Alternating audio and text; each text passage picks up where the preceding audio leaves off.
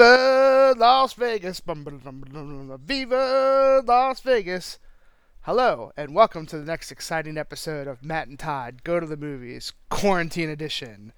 The podcast where Matt and Todd uh, watch a movie from a Netflix Top 100 list, and then we talk about it and discuss it and say if we like it or not, whether you should watch it or not, and everyone seems pretty okay with that. I am Todd Domer. Yes, and I'm Matt Malloy, and welcome, welcome to this episode. Um, so we are going to talk about a movie, but first, a word from our sponsor.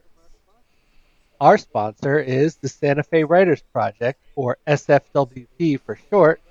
SFWP is an independent publishing house that has been helping authors and books connect with the world for 22 years with a wide range of fiction and creative nonfiction.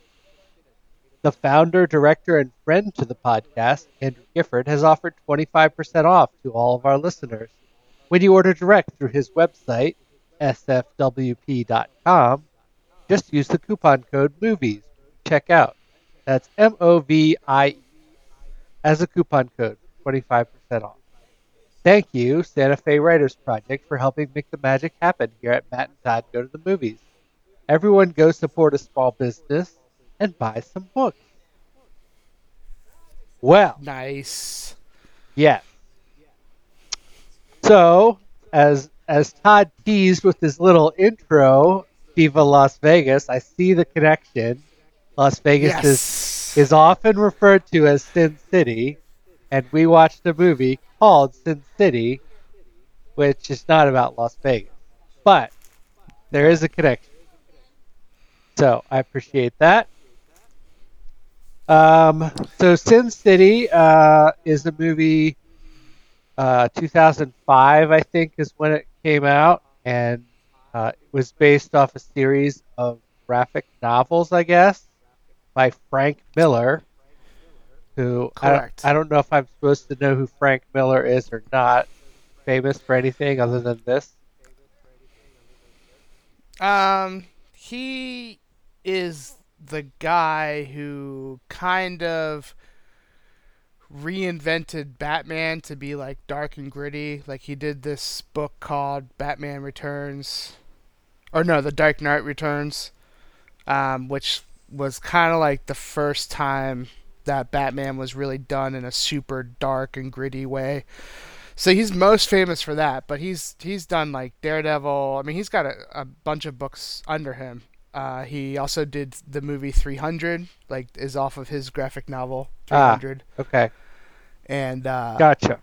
yeah, so Sin City is off of three of his books. It's not just one book. It's like three three uh, volumes of the Sin City kind of, I guess, overall story. I see. Okay, So, well, good. Thank you for filling in the details of your uh, side hobby of being a comic book aficionado. One of your side hobbies, I should say. You're a man of many talents, now. we know that. Um, thanks. so, yeah.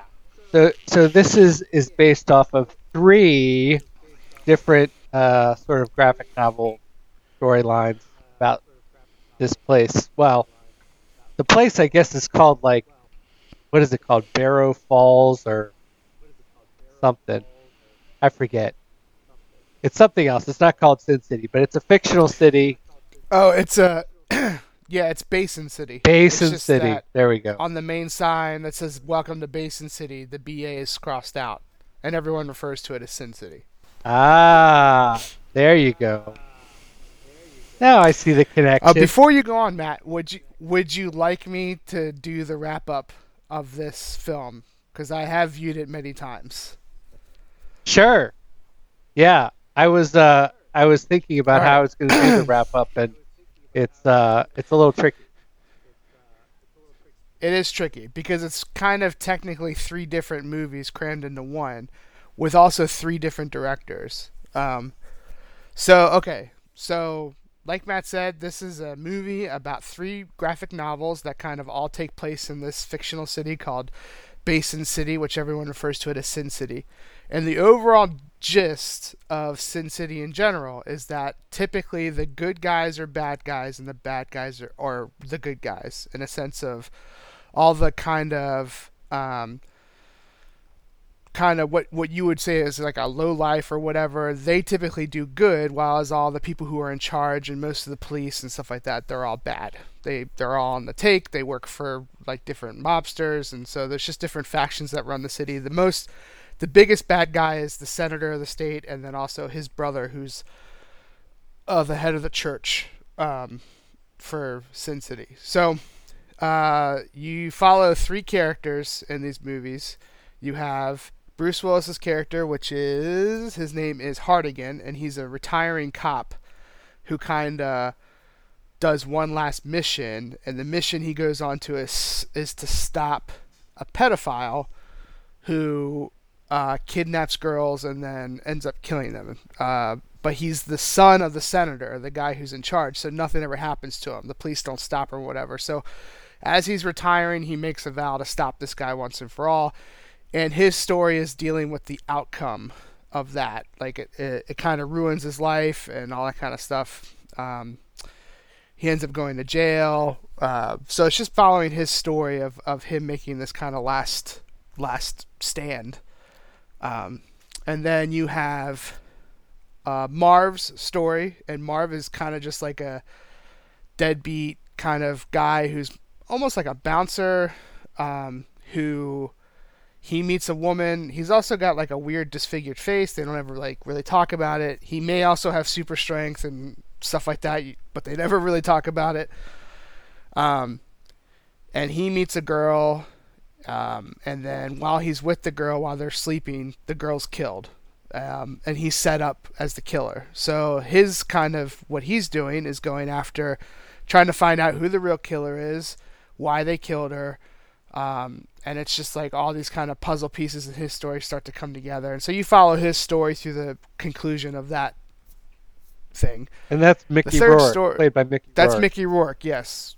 And it's always weird to me to see Mickey Rourke in a movie because of. Uh, I don't know if you've seen like older Mickey Rourke movies where his voice is like so soft and he was like extremely good looking and then he got into boxing and now his voice is like like someone punched him in the throat. Yeah. His voice is like disturbing. And his face is also all mangled up. Yeah. So and then the third story uh, follows clive owen who is a um, who is a i think he's a murderer or he has murdered and he was to escape the police he got a surgery to change his face. So his his story is actually over two books. First with him with his original face, and then he also has the secondary adventure after he gets the surgery. Um, so it's about him, his new girlfriend, and his girlfriend's ex-boyfriend, who is a uh, famous cop who's also kind of dirty and uh, you know beats women and stuff like that. So he's on a mission to stop that cop and he kind of does, but it also sets off a chain of events that's bad for everyone uh, because he is a hero cop, and it's about him trying to discover how to deal with that and what's the best way to handle all of that. So you have these three kind of stories that connect because it's the same setting, but they take place in different times, and it's. Uh, I mean, it's like I don't think you're really confused during it, but it's it's it's it's a lot. So that will end my wrap up okay. of the movie. This is definitely the longest we've ever taken on a wrap up before. So. It's true. Well, it's pretty complicated, and um, also I'll mention it, there's a lot of people in the movie, like oh, more famous people, yeah. like uh, Jessica Alba's in it, um, Benicio del Toro, yep. uh, Michael Clarke Duncan is in it. Powers Boothe, Josh Hartnett, Rutger yes. Hauer. Yes. Uh, Brittany Murphy is in it. Man, a lot of people who are not with us anymore are in this, movie. This is true. So, anyway, I, I thought that was interesting. They got a lot of, a lot of. Oh, Elijah Wood. Elijah Wood's Elijah character Wood, is incredible. Yeah. yeah. Um. Elijah Wood, yeah, Elijah Wood has like some special powers and is a, a serial killer. And Yeah, like jumps around with super incredibly creepy. Yes. Yeah. Anyway, So um, okay, so uh, usually uh, you go first, uh, but today you did the wrap up. Do you want me to go first? What I thought. sure. All right. right. Go ahead. I'm curious what you thought. We'll shake it up. So this movie, I thought about this, reminded me a lot of Magnolia. Hmm. In the a movie that we've just reviewed recently, in this way that there's like these different stories going on at the same time, and you expect them to kind of hook into each other, and they kind of do, but they kind of don't really. Like they're more just happening in the same place, so there's like very limited crossover. So, uh, I would have liked it. I think I said this about Magnolia. I would have liked it if the stories were more uh, intertwined, Yeah. but that's not really what they were going for here. Um, I will say I, I found it pretty interesting. Uh, it, I was engaged throughout and uh, was interested to find out what happened to each of the three characters. It was a little confusing as me going in. This is the first time that I've seen this movie. I wasn't sure when certain of the stories would end. I wasn't sure if it was a definitive ending or not. Um, Yeah. Because even if it looked like someone was dead or someone was, you know, whatever, some people see, appeared to have superpowers at, at different points. Um, yes. doing things like jumping off of buildings and jumping like full speed into a speeding vehicle feet first and coming out okay, no problem, um, and other things. But uh, but yeah, overall, I would say I liked the movie, um, and and with just with the caveats that I said, I, I wish there was a little bit more interaction between uh, all the storylines, um, and yeah, that's kind of. I guess that's kind of it for me. Yeah. Uh, it was enjoyable, and I would say if you're not too if you're not too hung up on on kind of blood and gore, there's a bit of that in that. Yes. what did you think? Um. Well, uh, like I said, I've seen this movie a bunch of times, and I think I definitely still enjoy it. I don't think it holds up the best. I mean, when like when it first came out, like if we were reviewing it when it first came out, I would have given it like super high marks because like I walked out of the theater and it was like I was really blown away. Um, but there's like you know, for back when this movie came out, there's things to be blown away about. Like it was, you know, one of the first movies I think that did almost the entire movie in front of green screen, and, and it's kind of black and white except for like a little color here and there, and it's like this weird artistic kind of thing, but it works.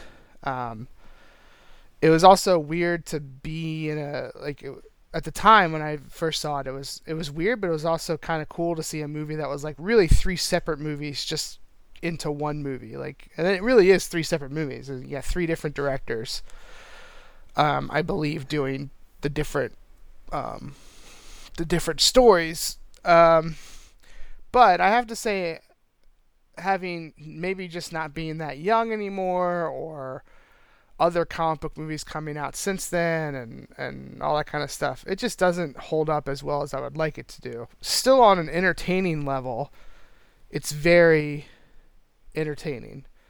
But I will agree with you that there's just stuff missing. Like, um, and I think maybe if like, I don't even know if it's possible, if you could have done one movie about just one story and really dive deeper into it. Why do these? I mean, do these people have superpowers? Like, it seems like it, but also it's like never really talked about. But they're just doing pretty impossible things. Right. Um, and it's just the norm. No one stops and go, "Holy crap! Is that guy, uh, you know, have powers or whatever?" It's just it's just accepted. Um, but I will also say, having read the books too, the books are pretty much like that as well. Like they don't truly talk about anything, um, and and how these people are like this. So I think in general, I think my taste in both comics and movies have kind of evolved since when this came out, and um, that I prefer more in-depth story. I like things to be. Sometimes I can be fine if things are not explained if the story's that good, but sometimes you just like to know these these things, and it kind of it kind of subtracts from the movie nowadays for me of just not knowing these things, and then even having read the source material and be like, well, the source material is like that too.